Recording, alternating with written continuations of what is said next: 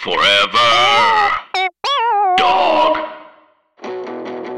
I would just take stuff from my gift closet and then I talk about my day. And then uh, during the course of the thing, I would just give stuff away because I thought if I'm not funny, you're getting stuff for free.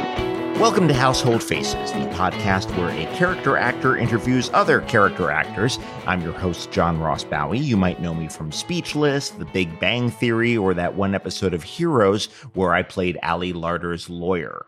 Our guest this episode is Amy Hill. Now, you know Amy from Crazy Ex Girlfriend, from 50 First Dates, from All American Girl, but you might not know about her rich history doing a lot of one person shows, the time she spent in Japan, and you almost definitely don't know about the really unusual play she talked her high school into doing. This this is one for the theater geeks. She she talked her high school into doing a play that is just not often done on, on the high school level. It, it's really a treat. Please welcome Amy Hill. Uh, Amy, uh, Amy Hill, aloha. Thank aloha. you so much for uh, for for doing this. Um, you're working on Magnum PI, correct? And everyone I know who's ever worked in Hawaii says it's just the nicest AD department. Just for whatever reason, the ADs are just the most chill. Well, you know, that's interesting because most of our ADs are from the mainland. oh, really? yeah.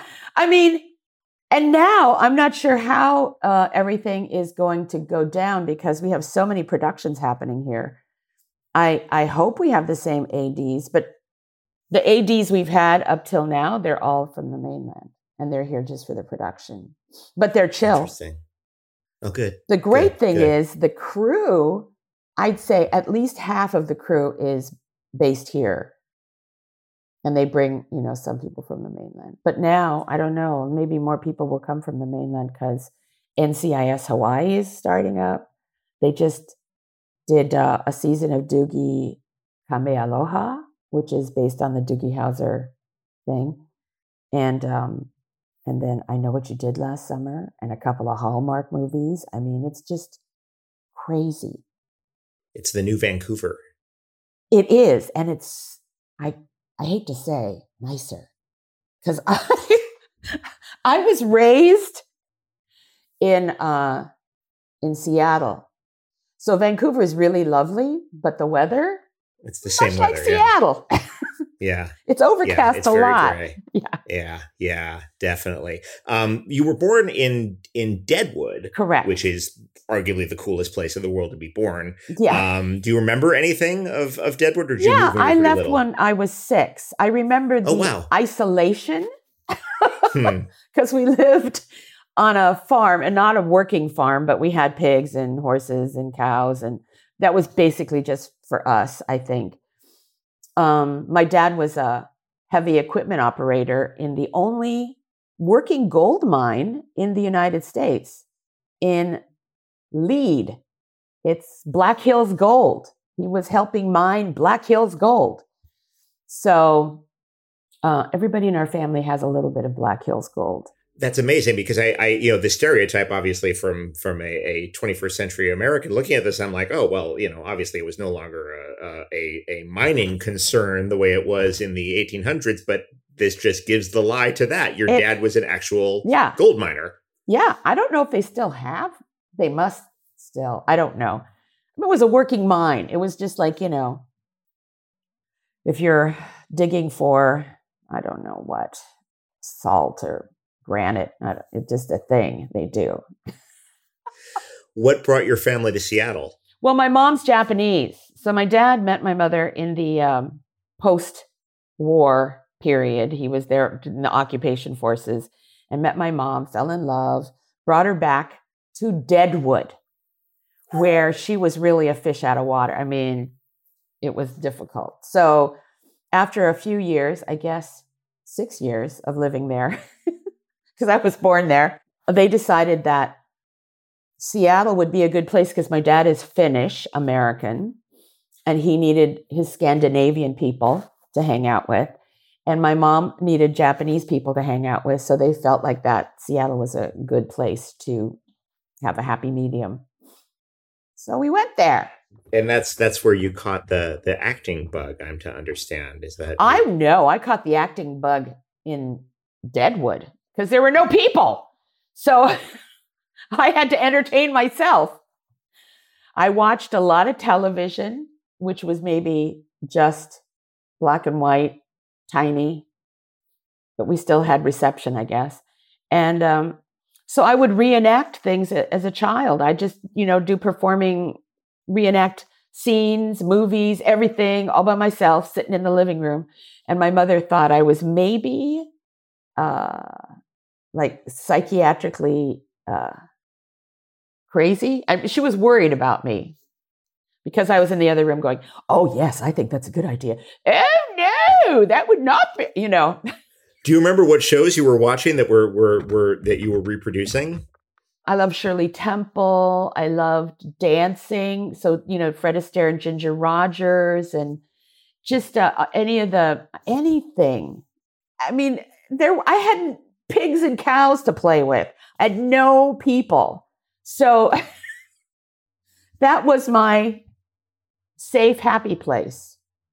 Well, let me reframe the question then. So it's not a question of you had the bug apparently from the moment you could talk. Exactly. Was there a moment, was there a moment where you're like, oh, this could actually be a job? Probably when I moved to Tokyo when I was 18, right after high school. The moment I thought this was something that I could do in public was in high school. I thought this was something for other people because I didn't see anybody that looked like me. And I had a teacher. I had the nerve to take a drama class, and then the teacher was like, You're good. You should do this. And I was like, wow. But I don't I didn't know I could make a living doing something like that. So I just enjoyed it and really was passionate and did every play in high school. What plays? Like what? You know, I brought to my theater uh, Marat Sade. in high school? in high school. And my teacher was like, wow. And I played the narrator. okay, so hang on. If if you're if you're at home, Marat Sade is a a, a piece of uh, '60s agitprop that is um, it's got an epic epic title that is shortened to Marat Sade conversationally, and it, it's it's. Uh, it's the Marquis de Sade writing a play about the assassination of Jean Paul Marat during the French Revolution. Yeah, and it takes place in, a, in an insane asylum. It was fabulous, and and it's in rhymed couplets. Am I right? Exactly. I was yeah. great. I have no doubt. In my mind. and I can't believe that is... the drama teacher was like, okay, let's do it. and we, I mean, the whole cast was high school kids. It was just amazing. That's okay. So, all right. So that's that's a hell of an answer. But we also did arsenic and old lace, and uh, you know Thornton Wilder stuff, and you know, all those things. The only thing I didn't do was uh, musical theater, but I was very, I was passionate. I was a member of the International Thespian Society. Oh my goodness! A card holding. so, and I did in the summer. I did like you know community theater. I was just I loved it. And then, but the other thing I wanted to do was leave Seattle. Mm. So right after high school, I went to Tokyo to university, and because of my theater background, I fell into doing a lot of uh, entertainment, kind of like spokesmodel kind of things, where I would just, you know, show people American products and talk about them or then I ended up having a, a radio show called Amy's Japan, where I got to travel all over the country and just talk about my experiences. It was a good life. It sounds amazing. Yeah, I, I knew you had worked in uh, in Japan. I knew you had not just lived there, but you'd actually worked there.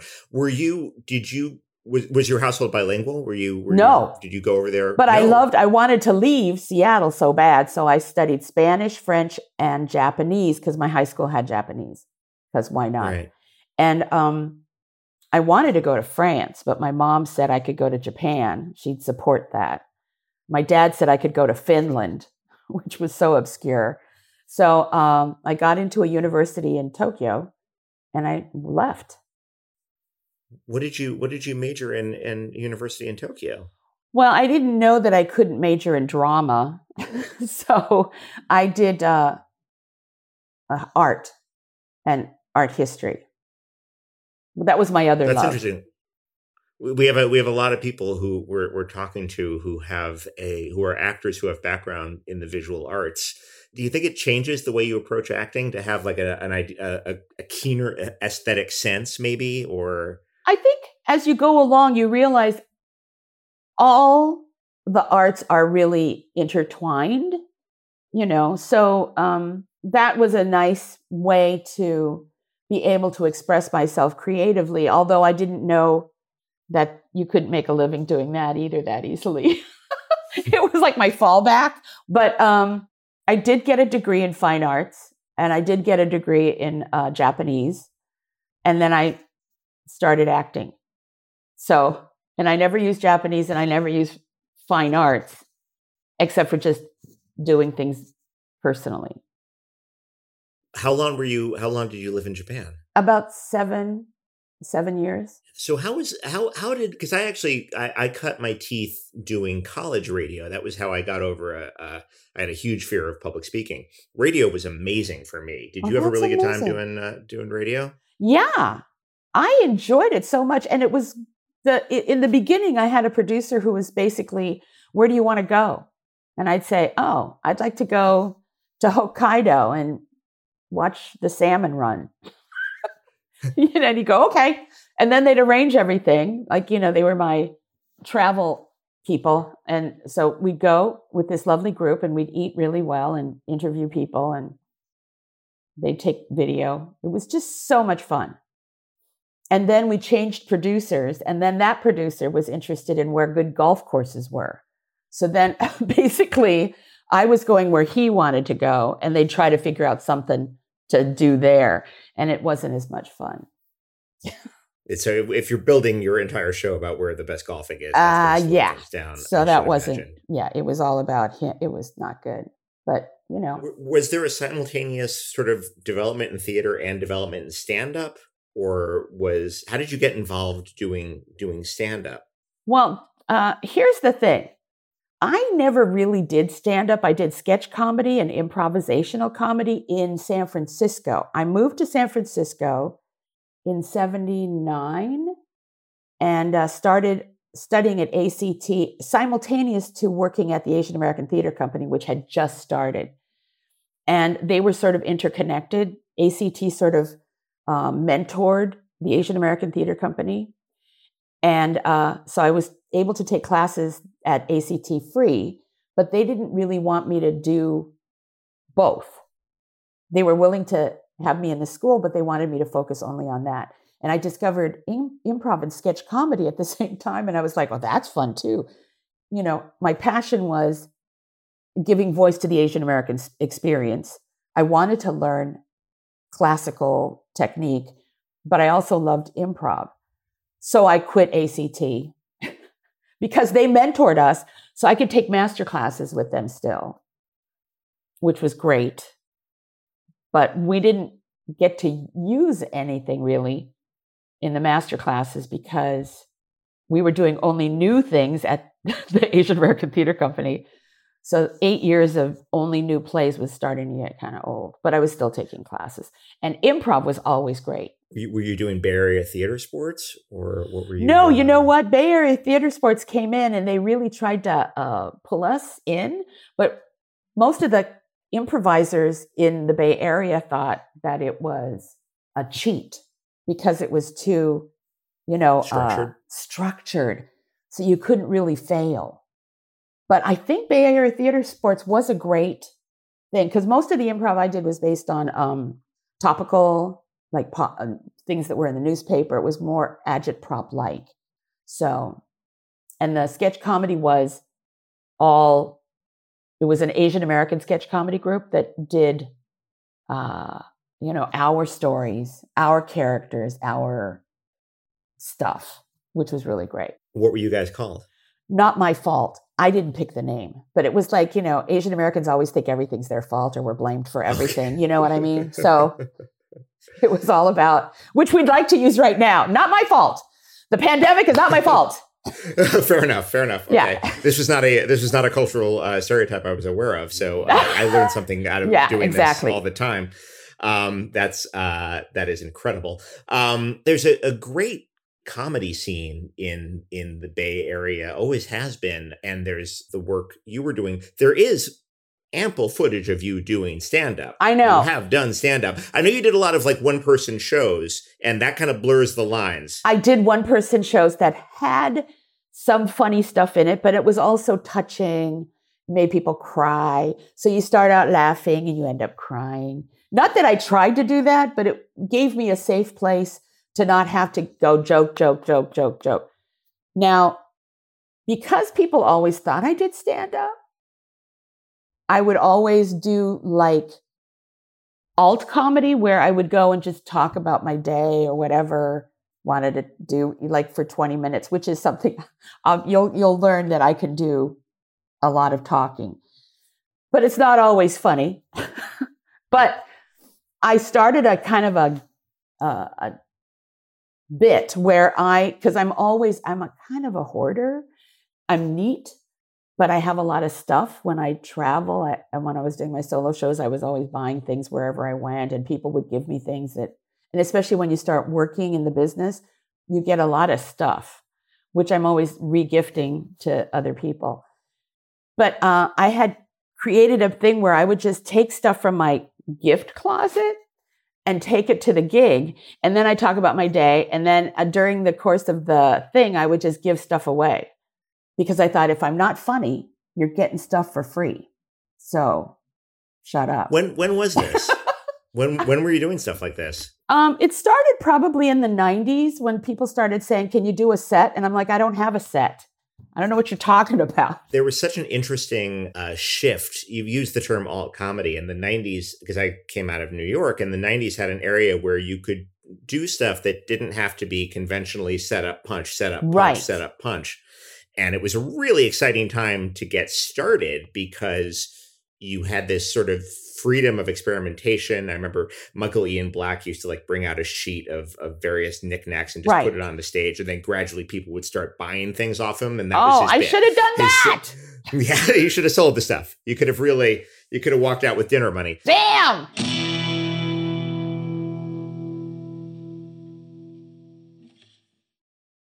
Hi, everybody. Tim Heidecker here. We have a brand new office hours that just came out of the oven. We've got legendary psych rocker Ty Segall, and Doug is back from down under. Good day. G'day. And his mommy came with him. Mommy and Gary Lussenhop are here too. Alicia let me know that she finished the White Album, has thoughts on that, so much more on this legendary episode of Office Hours. Find us on your podcast app of choice or watch us on YouTube at youtube.com slash office hours live. Who are the animals? Because I don't smell them.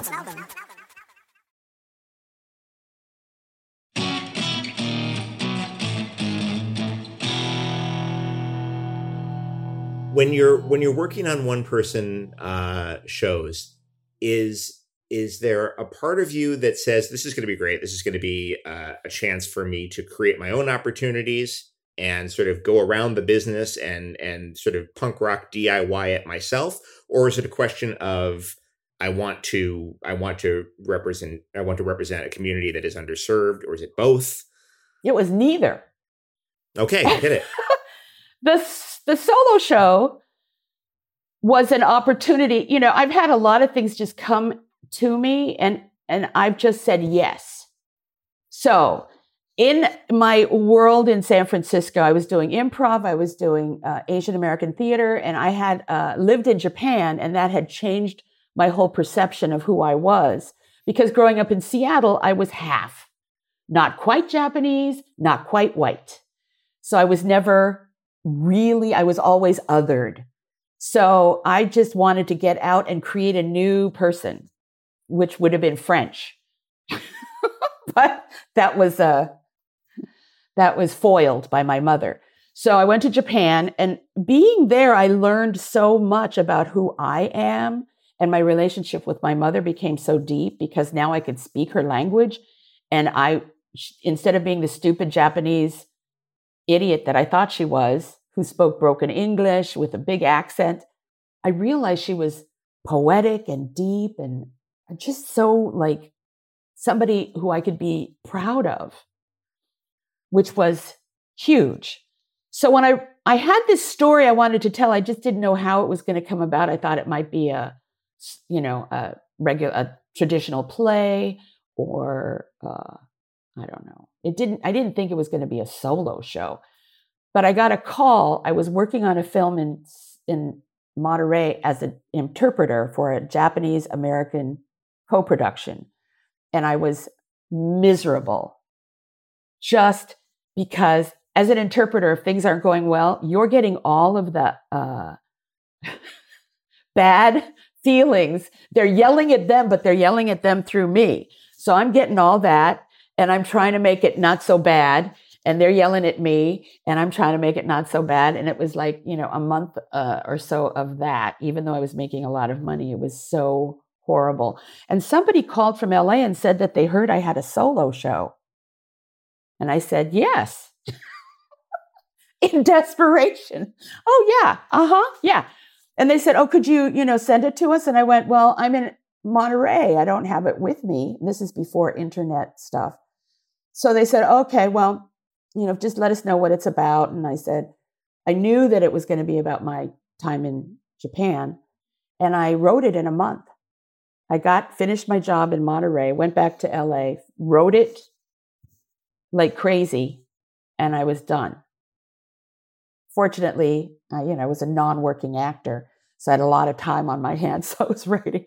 But you know, the background in improv and sketch comedy had given me the and the theater because I was only working with new playwrights and working on making scripts better. I had the ability to understand how to at least entertain people through writing and making it uh, succinct. And I let the play just kind of write itself too, in a way. So I didn't know that it was going to become a play about discovering who I am. And it was a huge success. And then people were like, oh, I want to showcase myself too. And I was like, I didn't do it for that reason. I was only telling this story the best way I could. And I'm glad that people reacted to it positively. Where did you do the show? East West Players in Los Angeles. And then I did it because I worked with all of the theaters, the Asian American theaters on the West Coast. They um, asked me to do it in Seattle, and then I did it in San Francisco. And then the public saw another version of it in Los Angeles because each time I did it, I did rewrites and worked on it some more. And then um, George Wolfe, from the public before he was the artistic director of the public saw my show and one of the first things he did at the public was a solo festival and he asked me to come do it there at the public. So i did That's it at, amazing. I know. These are things you cannot anticipate. So i went to the public and then you know after i just my solo career took off which i never intended. So then i was you know a solo performer and doing performance art. And I was like, how'd that happen? It's it's so interesting how often because um, I, I, I realize now that I framed the question in such a, a, a kind of cynical way, um, but it really is just about expressing yourself and doing the truest version of yourself, and then other opportunities come from that. Oh yeah, I mean, from that show, it was a huge hit in Los Angeles. It got a, an amazing review from this very difficult critic, like the uh, anyway, so I was getting calls from uh, networks to come in and have meetings. And I was like, about what? and I'd sit in these meetings and they'd say, Do you have any other things? And I'm going, No. Just was writing this show. It had no ulterior motive. I was going to get to this eventually, but since we're on it anyway, let's talk a little bit about East West Theater. I've gotten to see a couple. I don't think I've seen you in anything there, but I've gotten to see a few things down there, and it's a wonderful um, uh, Asian American theater located in a in a converted church down near Little Tokyo here in in L.A. Um, was that your first involvement with them doing your one person show? What kind of stuff have you gotten to do there?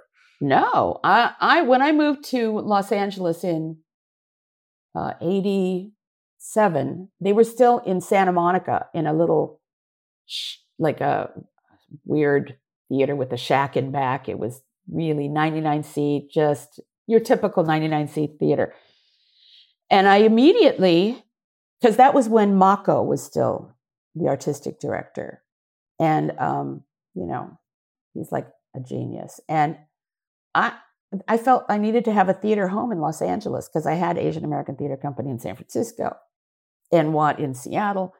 So uh, I went there and I started doing. I think the first thing I did was a Tennessee Williams play. See, they're different. At East West, they do Tennessee Williams and plays by David Henry Hwang. You know, I mean, they don't do, and then the Sondheim musical. So they're more uh, focused on the actors and giving them opportunities to do things that they can't do other places. So that was fun. My wife and I saw an incredible Pippin down there. Oh yeah, Um, uh, with um, that was uh, that was sort of anime themed, right. um, which initially we are like, oh, that might be kind of a uh, of a gimmick, but it was amazing, Mhm. and it also had this, you know, anime is so much about like broad heroic archetypes, and to put that over Pippin, which is kind of questioning the role of the hero, Right. made perfect sense. It Yeah. was such a, a, a fun night out. It, uh, it and, and since they moved, I mean, at that time, Tim Dang, I think, was the artistic director, and he moved it into an equity house. We were paying actors equity, not a ton of money, but still, you know, I mean, that theater, it's just amazing. So you're taking these meetings with networks, and I'm assuming that this is this is what leads us to All American Girl. No, because I took I'm those wrong. meetings, I'm- I had I'm- no I'm ideas because I wasn't planning. I mean, zero. I didn't, you know, I never think ahead. People are like, "How do you do what you do?" And I'm like, "I don't know. I just say yes to everything." so I was doing uh, something in San Francisco, um, hosting a benefit or perform doing something, and I met Margaret, and I saw Margaret do her stand up, and I was like, "You are girl, girl, you're just like you, your voice is so distinct and so amazing." I just fell in love with her. And then we saw each other in uh, LA. Just a few months later, I was doing the Asian American Journalist Association. she was too. You know, we were on the Asian American circuit, but uh, I was doing like a part of my show. She said she had a deal with ABC and she really wanted me to be in it. And I said, well, wow. Because, you know, a few months before, I thought, I hope she gets out of San Francisco so people can see her work. And now she has a deal.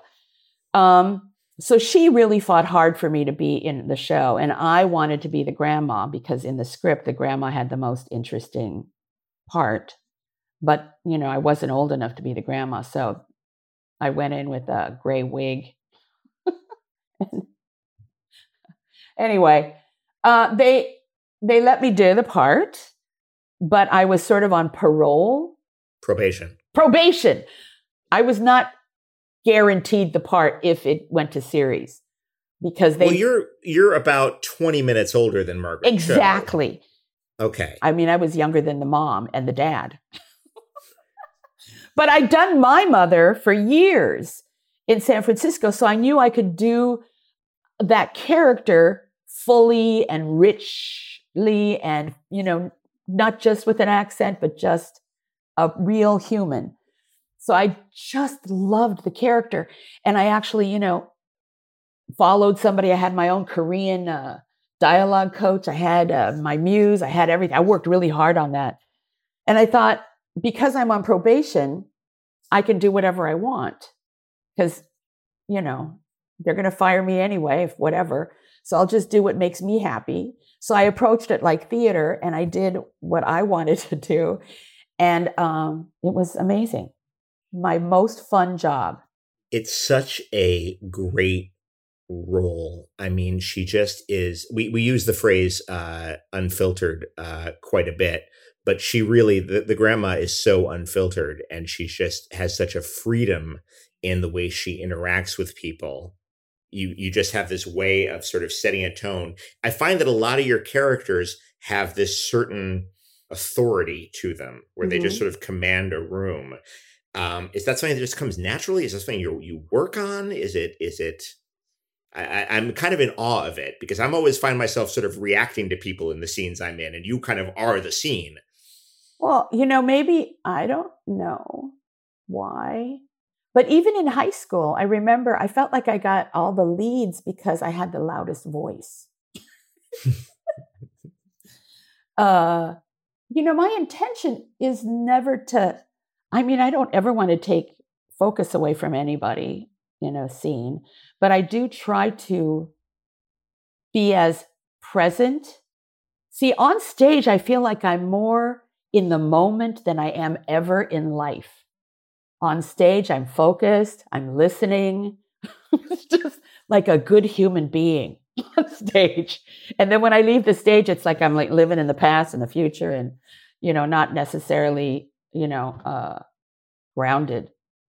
And I, I love the feeling of being on stage. And then the power that I get from the audience. I think that's the other, uh, not actor necessarily, but as a solo performer, it was definitely my scene partner just having that ability to bring their energy.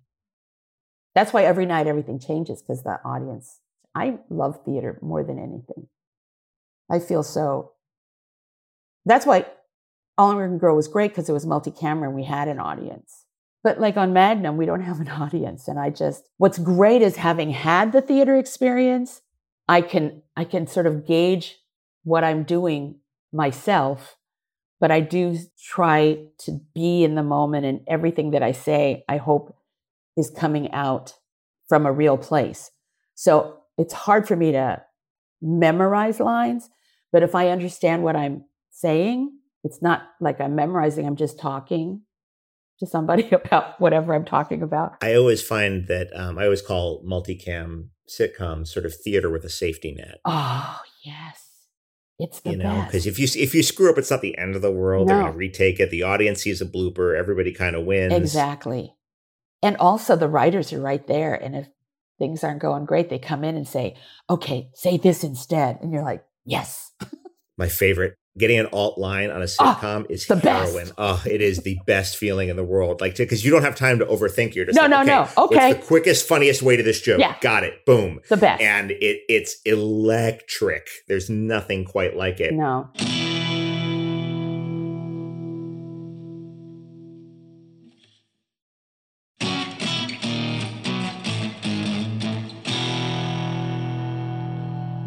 LA theater gets a bad rap. Yeah. Um, I, I think we're not we're not taken seriously as a theater town because we're not New York and we're not Chicago. But there's a ton of theater in this town. Well, there also there's a lot of good people. amazing actors who've come from New York and Chicago and San Francisco and Seattle who are looking for paying jobs. So they move to LA and they still love theater and they want to do theater. So they're doing it for, you know, nothing or close to nothing. That's why we've had such an amazing actors at, at East West Players because, you know, these are guys that have been on Broadway. They've done the West End, Asian American actors who are doing theater at East West Players. And you're going, you were in Miss Saigon? You were on, yeah, it's just crazy. So much talent. And I've There's worked so in much talent. so much talent. I've worked in LA and uh, New York. I did a 12th night at Lincoln Center. Everybody in the cast assumed I was from the East Coast. And when they found out I was from the West Coast, I was like, you know, we do theater there too. Wait, which production is that? The one that Helen Hunt Yes, did? I was in that yeah, production. Okay. I was That the only actor cast. from the West Coast.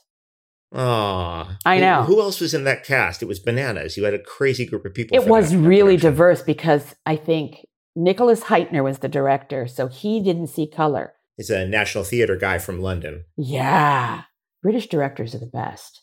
Uh, Kyra Sedgwick, Paul Rudd. Of course, I can't remember anybody else's names, but they were all brilliant. Who did you play in it? Mariah. I was Kyra Sedgwick's housekeeper. Right right it's so funny we've talked about this on this very show before the very specific craft of multicam acting and how like we, we were just saying you and i about how it's it's sort of it, it obviously works your theatrical muscles but you're also framed for television Mhm. there is an audience but the audience is a fair distance away Right. you know the front row of a of of a sitcom audience is going to be 100 yards away Mhm. and you have to play to them, but you also have to realize that you're framed, you know, probably chest up for a Mhm. lot of it, so you can't go too big. Mhm. Is that something you you you think about, or you just kind of go with it, just kind of like stay out of your head and just sort of I just go with it. I just go. I just play to the audience. And I feel this is my thing is uh I just think the cameras, you know, the way sitcoms work, there's so many cameras. I feel like during rehearsal, especially camera blocking, they're going to find you.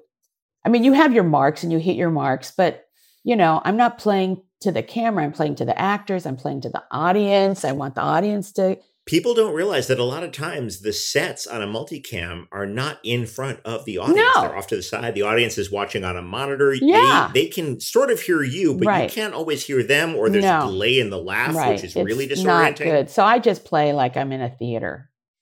what was it like? One of my my favorite of your your credits is is the work you did on Crazy Ex Girlfriend, um, which was wall to wall, um, uh, just so many theater people. It was the uh, best. um, and and and such a um, such a kind of absurdist, but um, but so heartfelt at the same time. Tell me a little bit about that experience. Was it nice being around like all these? Um, it's a very young audience, but a, a young uh, cast, but everyone had like tons of musical theater. Oh credits. my goodness. I couldn't believe my luck. I got a call. They offered me this part of the mom, the Filipina mom. And I was in my head, I had been the voice of Philippine Airlines for six years in San Francisco. Yes. They called to see if anybody could do a Filipino accent. I was like, because I had just done a play playing a Filipina mom. So that I said, Oh, I can do that. So I went in, I auditioned, and they cast me, and they the, all the executives from Philippine Airlines thought I went to private school in Manila. Yes, that's how I was able to fool them. But I mean, I'd done my homework as an actor. So it was such, such a joy to be able to create a whole new character that I loved and um, had so many people supporting me. When we had that first big scene and all the background was all Filipino, they were all talking to me in Tagalog. I was like, I know. So the assumption is because my name's Amy Hill, nobody knows exactly what I am. And that's Is it nice. i- is it true that you thought briefly about changing your name? I uh, did. to At the Asian American Theater Company, everybody was like, you know, I felt like my name was so s- stuck out. It was Amy, you know, Marc Hayashi, Judy Nihei, whatever. And then it'd be like Amy Hill. So I thought, and at the time I was married to a Japanese guy. So I was thinking of changing my name to, because my dad changed, they changed their name from Keltamaki, which is Yellow Hill, to Hill. So Maki in Finnish is Hill. And then I, my ex-husband's last name was Udo. So I was like, how about if I change my name to Maki Udo? and the rest of the people at the theater was like, it sounds like a food. Amy, it's okay. You're fine. I never changed it. Can you? I, I'm so bad with dialects. I'm. I'm really. I'm. I'm sort of the opposite of of Henry Higgins. Can you take me through the mechanics of of when you're doing a, a Korean accent and when you're doing a, a Filipino accent and like the the phonetics for? I'm going to get super technical here for a moment, if that's that's okay, because I think a lot of actors are going to listen to this. How do you do? You, do you start with the like with the native language do you is it just like a sort of phonetic practice how do you approach dialect work Well, my my approach is basically it's usually based on a person. So, uh, because you know, my mother had a Japanese accent, but a Japanese accent that was formed by learning English on the go. So when she spoke Japanese or English, she would say like uh, "hospital" for hospital, but a Japanese learning English in Japan says "hospitaru" because they're based on the actual written word. So my mother would say majirin, but in Japan it's magarin. Everybody has their own unique accent. It's hard to say that there is a phonetic way of learning an accent, especially Asian. For me, it's always based on a person. When I was doing the grandma on All American Girl, it was it started with my mother's accent, but I had a Korean woman that I was using as my muse who would uh, who shifted the accent to more Korean because it is slightly different. And then the Filipina accent, I have tons of Filipino people in my life. So I would just find a person. And because there's also physicalities that go with it. You know, like Filipina moms, they go like this when they're like pointing at stuff. They don't use their finger. They go, you, you know, you. They, their chin points at stuff. So you like pick up physical things that also then, just like French, you know, like French are always going, I don't know what what the what are they blowing out?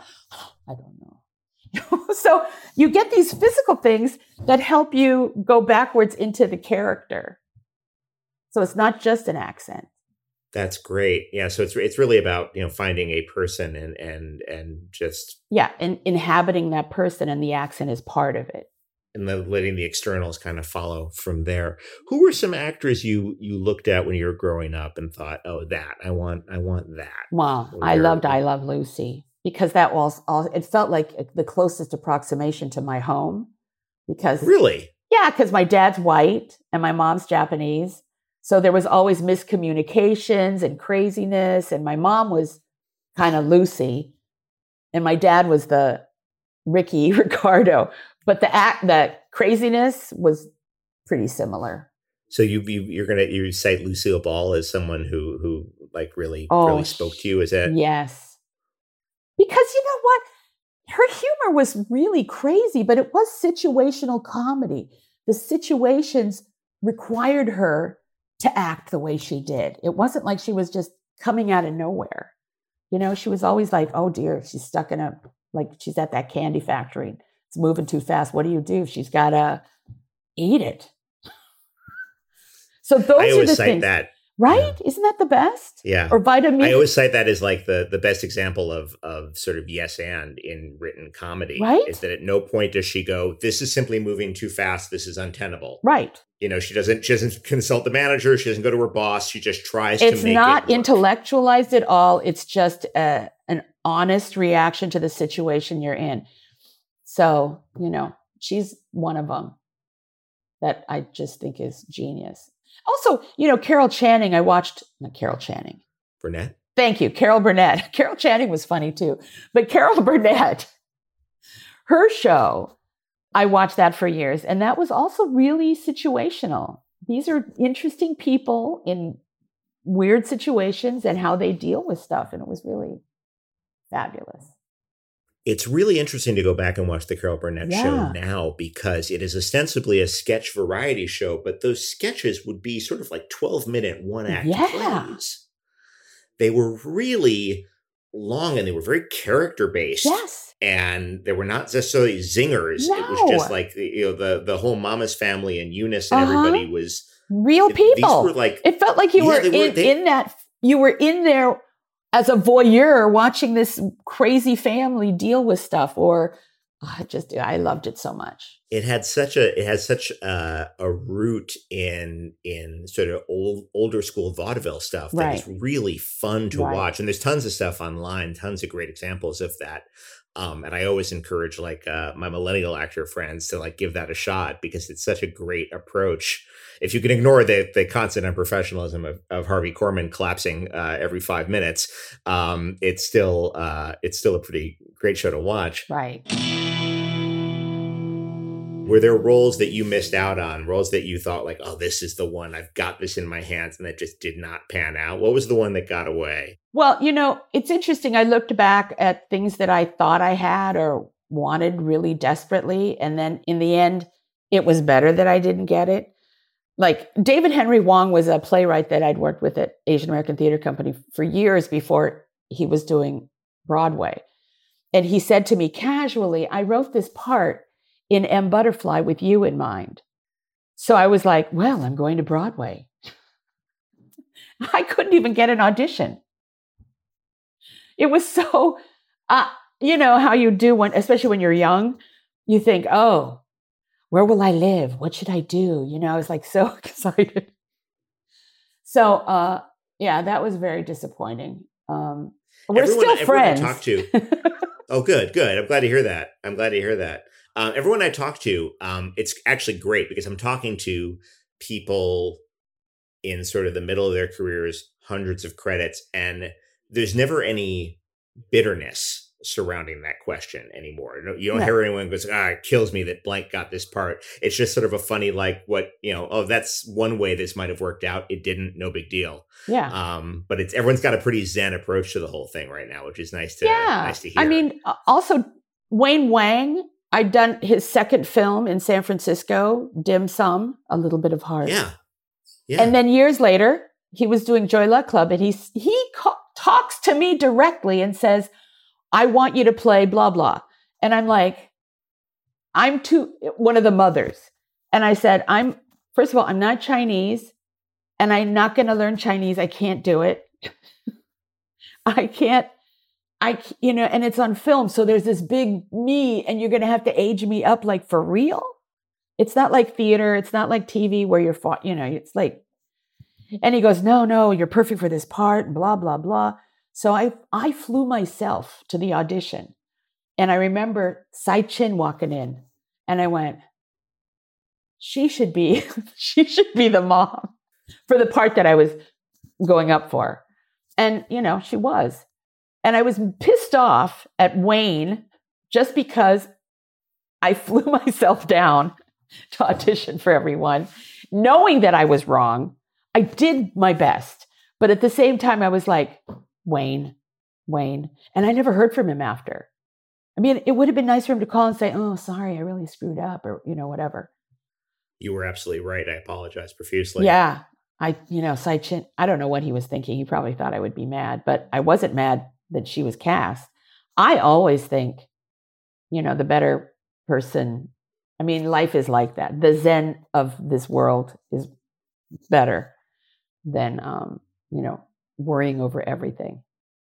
That's so crazy. You mentioned Wayne Wang. He's that's he's um he's Chan is missing, right? Is yeah, and I was in the second one. Chan is missing was huge. And so the second Yeah, one, we I- I all was were like, looking- oh, I want to be in that one. And then I got it. and uh it wasn't as fun as I was hoped, hope, hoping it would be. Last night I was looking to see, and I did not realize you had a connection with him. But last night I was looking to see if Chan is missing is streaming anywhere, and it's not. No. Um, but I just got it into my head like, yo, I want to see Chan is missing because I remember It's when funny. that came out, growing up in New York, there were posters, and it was just like this, this massive indie hit, um, this huge step towards representation that um, that really, really took off. I'm surprised that isn't hasn't gotten like a really nice Blu-ray release or something. I know. And those were actors from Asian American Theater Company. Oh, they were. Oh, they were yeah. all from from. Uh-huh. Oh, that's great. Yeah. That's so cool. Um, do you actually golf? You play a golf pro on Magnum PI. No. They had a golf pro. Yeah. No, I remember the first day they changed my name from some Japanesey name to a Samoan name. And I was like, oh, really? You know, that's a whole nother person. that happens all the time in this business where they go, can you not do the accent? Well, that's another, that's another human. But Oh my god, that's interesting. Yeah, you have to adjust really fast. Anyway, and then they said, and you'll be doing this golf thing. And I've said, I don't even know how to hold a club. so there was a golf pro there. I also play cards all the time. And I have no idea how to play poker. So there's always That's some so poker guy. Yeah. So how to this hold is what I mean, though.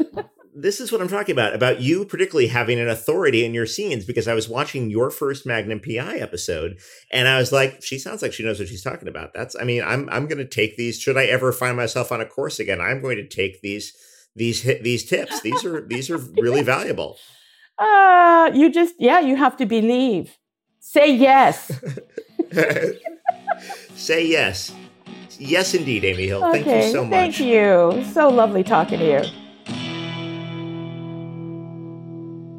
And that is an episode wrap on Amy Hill. Follow her on Instagram at Amy Hill Actor and watch her on Magnum PI. You might just get a few handy golfing tips. Forever. Household Faces is a Forever Dog production. Executive produced by John Ross Bowie, Brett Boehm, Joe Cilio, and Alex Ramsey. Produced by Ben Blacker. For more original podcasts, please visit foreverdogpodcast.com and subscribe to our shows on Apple Podcasts, Spotify, or wherever you get your podcasts. Keep up with the latest Forever Dog news by following us on Twitter and Instagram at Forever Dog Team and liking our page on Facebook. Until next time, when's lunch?